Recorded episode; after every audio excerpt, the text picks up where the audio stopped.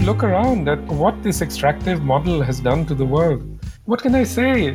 Sorrow is too weak a word. I mean, one should feel rage, you know, at the ways in which this extractive model has just depleted our earth.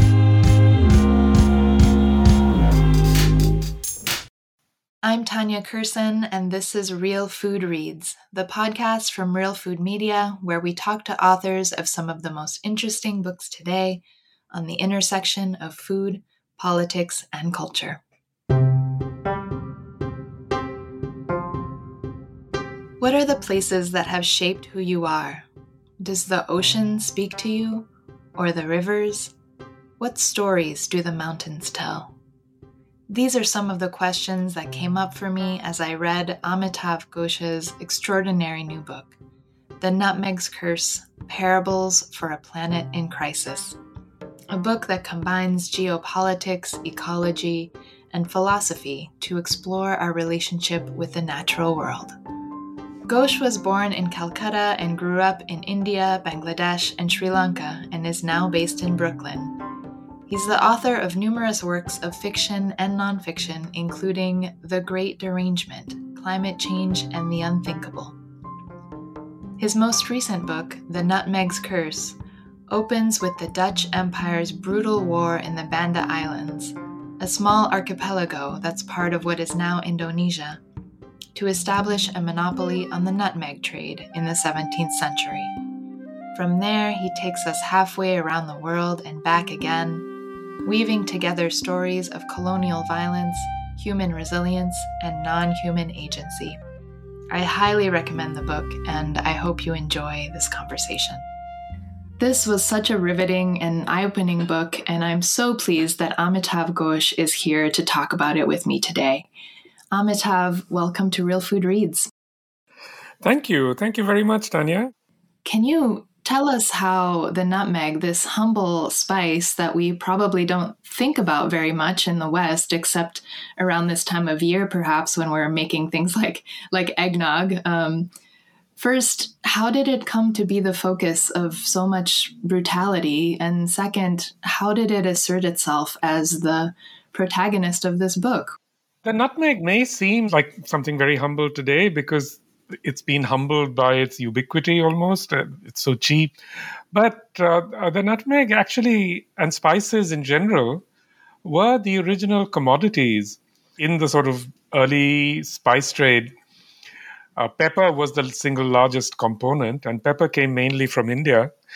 But uh, nutmegs and cloves uh, were the most expensive commodities and both of them came from these uh, archipelagos, uh, now known as Maluku, you know, or Moluccas. So in the Middle Ages, uh, in Europe, for example, nutmegs were incredibly expensive. Uh, just a handful of nutmegs could buy you a house or or a ship. And it was because it was so valuable that the early navigators all went looking for spices, you know, this was true of Vasco da Gama, it was true of Christopher Columbus, and all those early navigators. And in fact, uh, the Portuguese, soon after they arrived in the Indian Ocean, uh, went straight to the Moluccas uh, and straight to uh, Ternate, which is where cloves were mainly found, and then to, uh, to the Banda Islands, which are actually incredibly remote even today. I mean, getting to the Banda Islands is very difficult. But there they went, off they went to the Banda Islands. And after them followed the Spanish, and then uh, then followed the Dutch, and the Dutch became dominant uh, uh, globally uh, in the 17th century. And uh, one of their first aims was to seize control of the trade in cloves and nutmeg. So in 1621, the Dutch Governor General of the East Indies, a man called Jan Pieterszoon Coen, uh, took a fleet to the Banda Islands and basically killed everyone.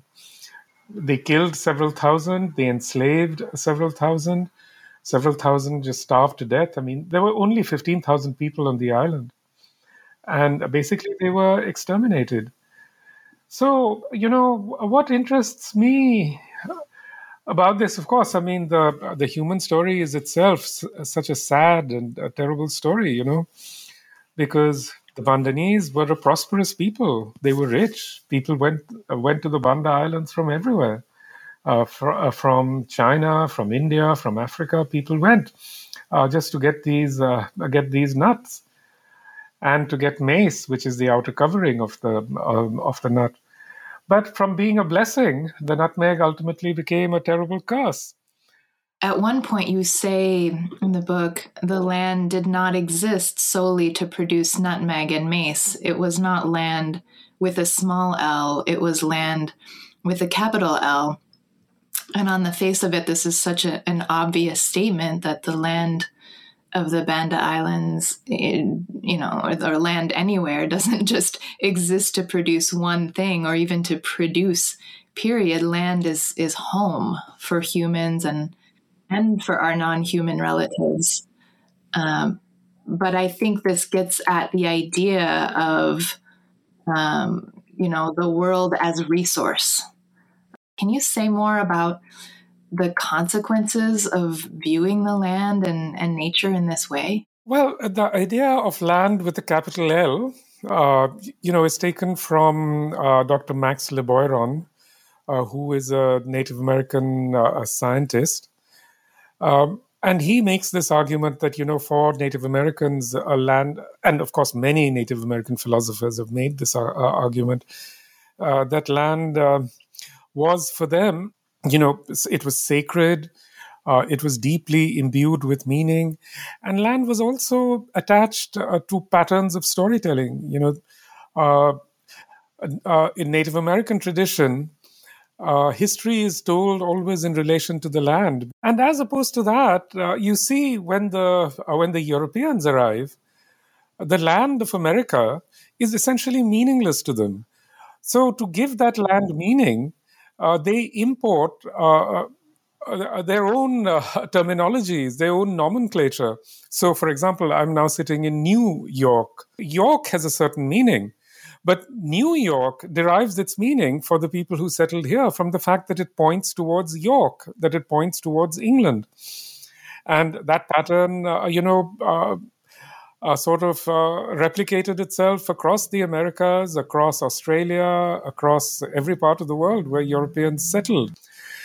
What this means is that it completely changes your relationship with that land. In Hawaii, for example, right now, uh, there's a huge movement. Uh, uh, uh you know, scientists want to build uh, yet another observatory on a sacred mountain, and indigenous peoples are resisting it you know, because for them, that mountain has just as much meaning as a cathedral does for, uh, for English people. You know, so for them, for the settler, uh, for the conqueror, that land exists purely to be exploited, you know, to be extracted from. I mean, at this moment, American industrial agriculture just abuses the land. You know, what else can you say? It's just abusing the land, and the land is, in in in fact, uh, collapsing under the strain. I mean, just think of this that uh, for how many years now, uh, several decades, American farmers have just been pumping up fossil water from the Ogallala aquifer. You know, they just treated this uh, this fossil water as though it were it was yet another resource just to be taken, to be used, to be extracted, and to be spent. And now the Ogallala uh, aquifer is near collapse. Uh, it's almost empty, you know. And once it does uh, run out, just think of what, what, what that's going to do to the Great Plains. The same thing is happening in India, you know. The Upper Ganga aquifer uh, in India feeds like 300 million people, and it's almost exhausted. You know, I mean, so when you look around at uh, you know what this extractive model has done to the world you know you can't even what can i say? Sorrow is too weak a word. I mean one should feel rage you know at the ways in which this extractive mo- model has just depleted our earth. Truly. And that model begins you know in places like the banda islands.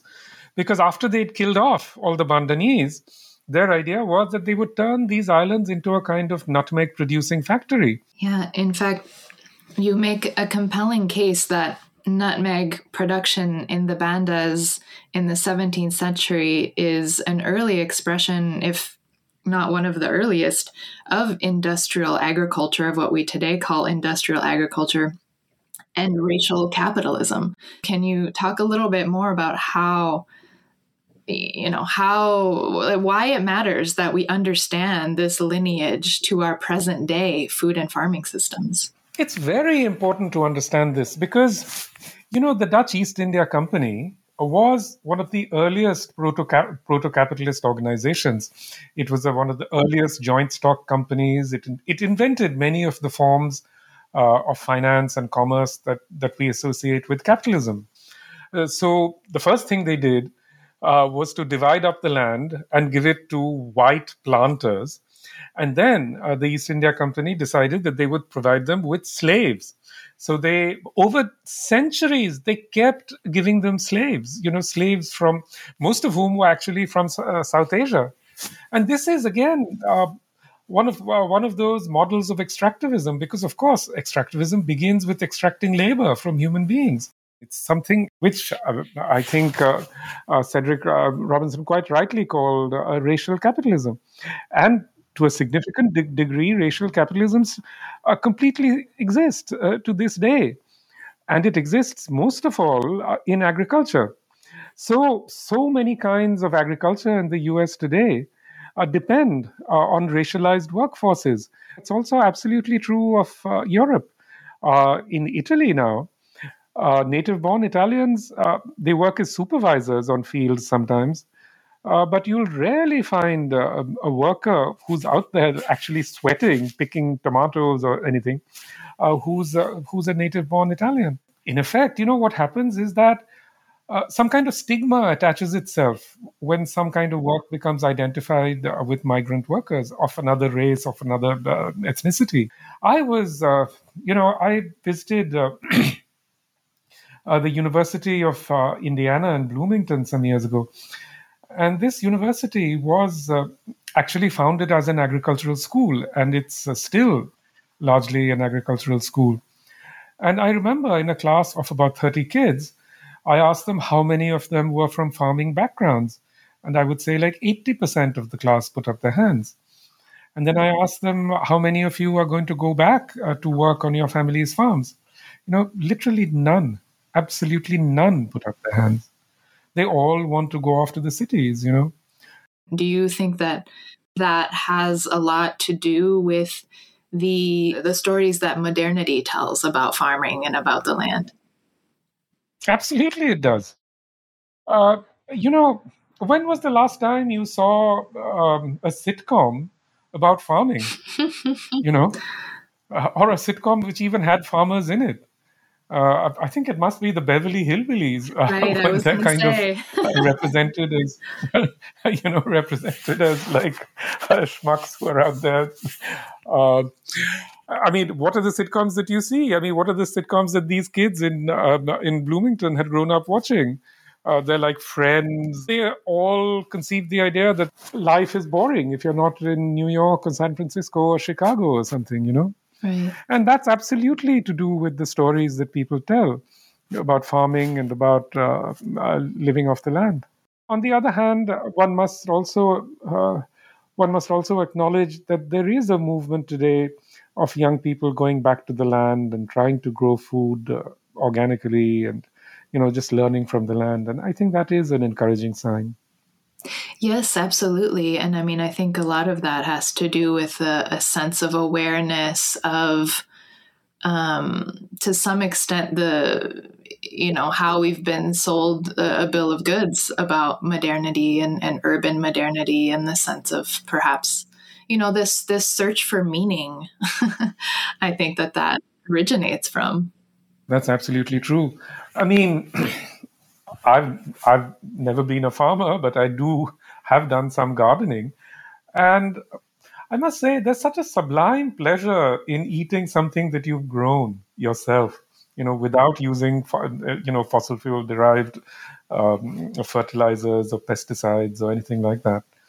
For example, in my house in India, I had uh, spices of various kinds, uh, especially uh, especially pepper and I can tell you that my pepper tastes nothing like the industrial pepper that uh, you probably use, you know. because my pepper is sort of fresh. It hasn't been stored for a long time. And it has these floral notes. You know, it's just wonderful.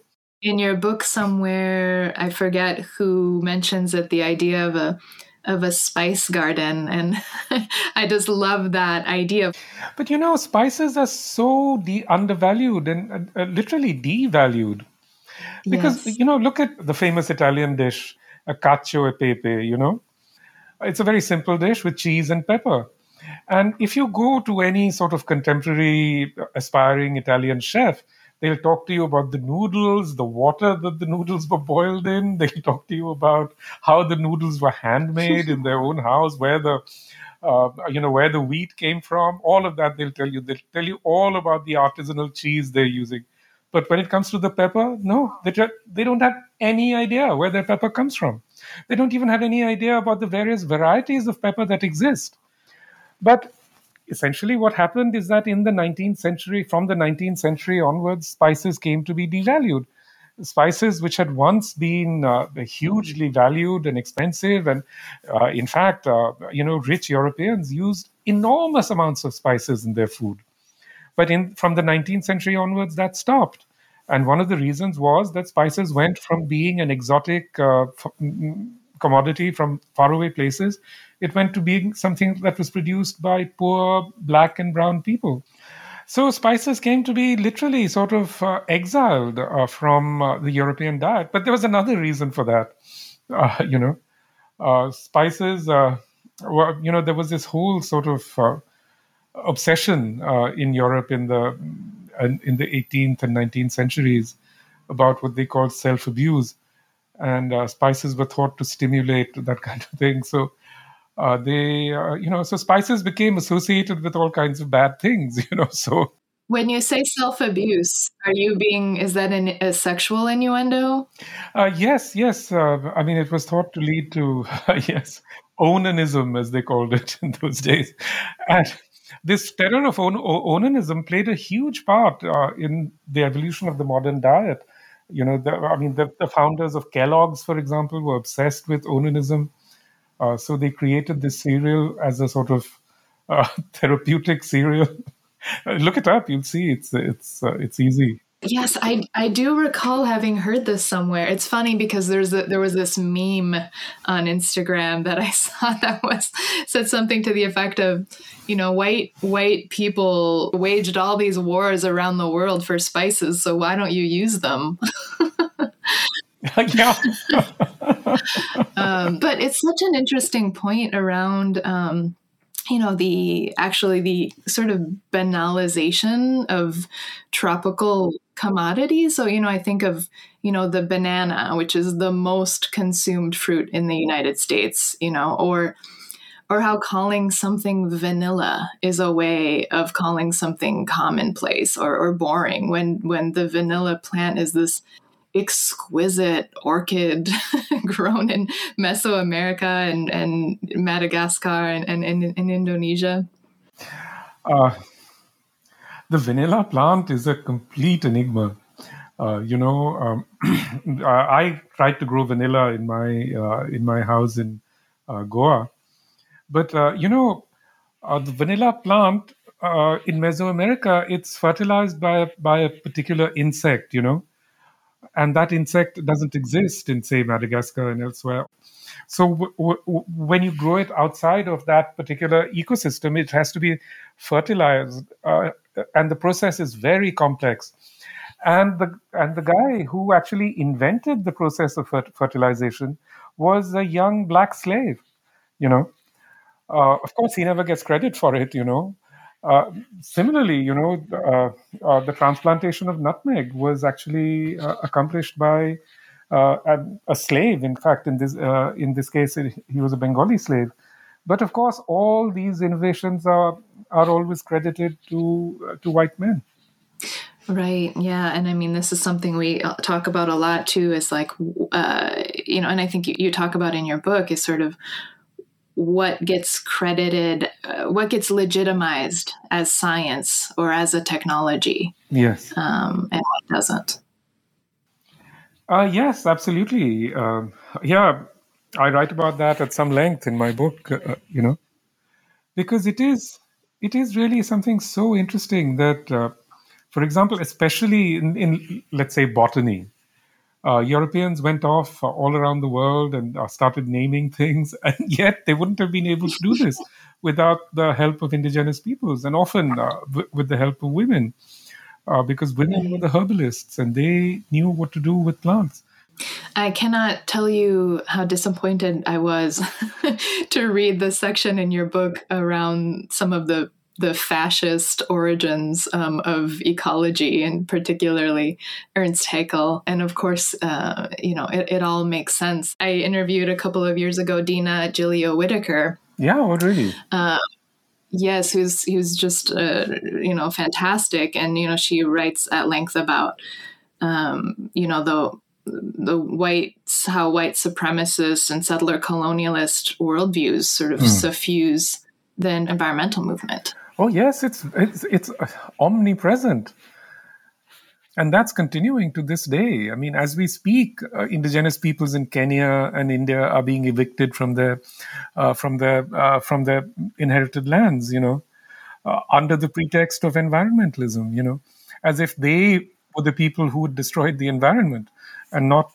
miners and city people.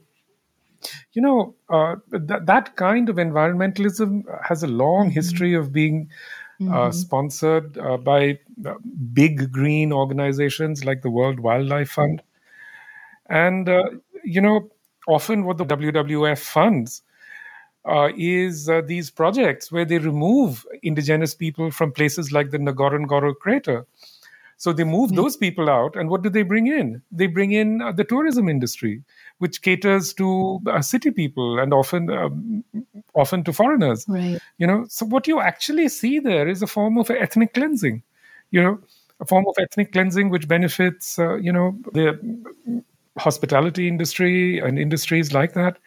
I mean, it's it's just criminal, really. Yes, it is absolutely. That's the right word. I, I've written a little bit about this, um, you know, not as extensively as you have, but in the case of, of Honduras. Um, and that, you know, that actually brings me to another something else I want to talk to you about, which is militarism. The concept of terraforming that you use, or in talking about settler colonialism, you know, basically er- erasing meaning of a place and annihilating its people and, and importing new meanings and importing new people to that place and enslaved people. Um, you know, there's this important role of the, the, technologies of war and militarism in promoting the expansion of industrial agriculture and plantation agriculture. Um, but it seems like often when we talk about food and we talk about food systems and you know the carbon footprint for example of of, of certain crops um, we don't often at least in the us talk about um, the the violence and the, the military violence associated with that you know it's probably the case that the Pentagon is the single largest emitter of greenhouse gases in the world, institutional emitter, you know. And yet these emissions have, are rarely talked about they're excluded from uh, climate negotiations. And it's not just true, true of the Pentagon, it's true of military establishments around the world. Uh, war is the single most uh, environmentally damaging activity uh, that humans indulge in, you know. And yet, those environmental impacts are very rarely talked about, you know.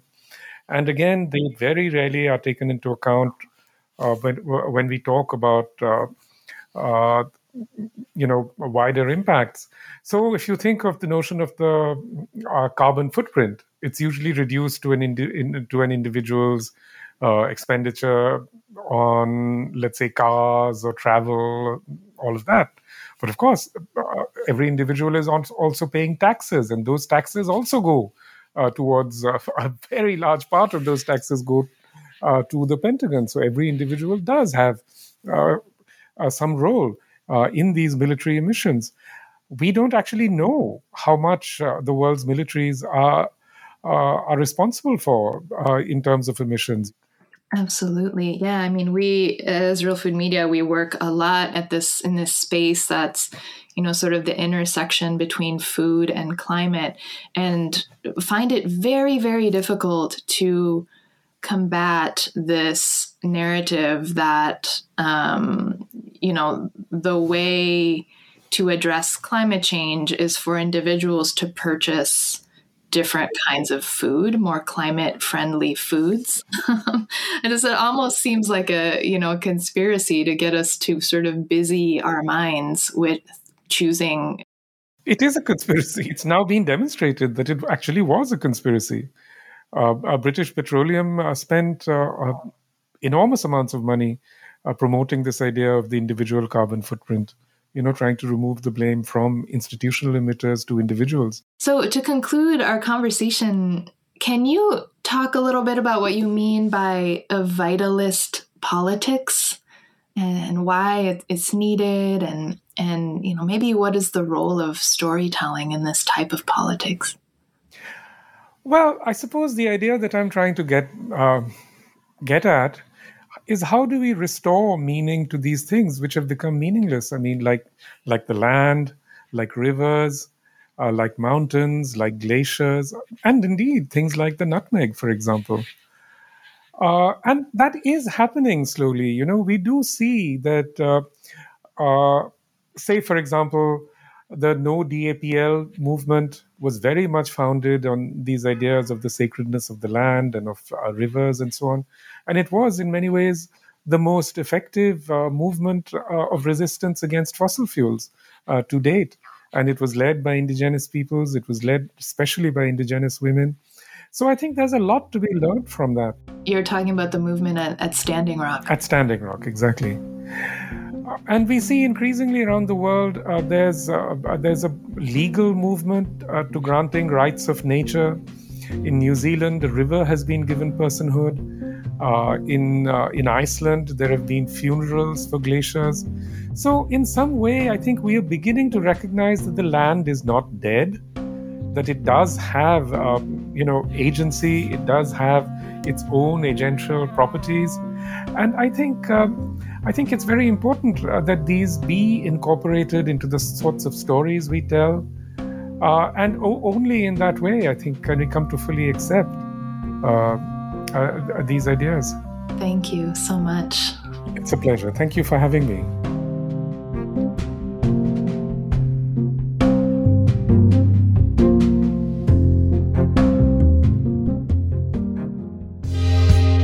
Thanks for listening to the Real Food Reads podcast. Join the book club and find out about future book selections, author interviews, and other resources at realfoodmedia.org. To listen to Real Food Reads and our sister podcast, Foodtopias, look for Real Food Media wherever you get your podcasts. You can also support our work and access premium content and bonus episodes on Patreon.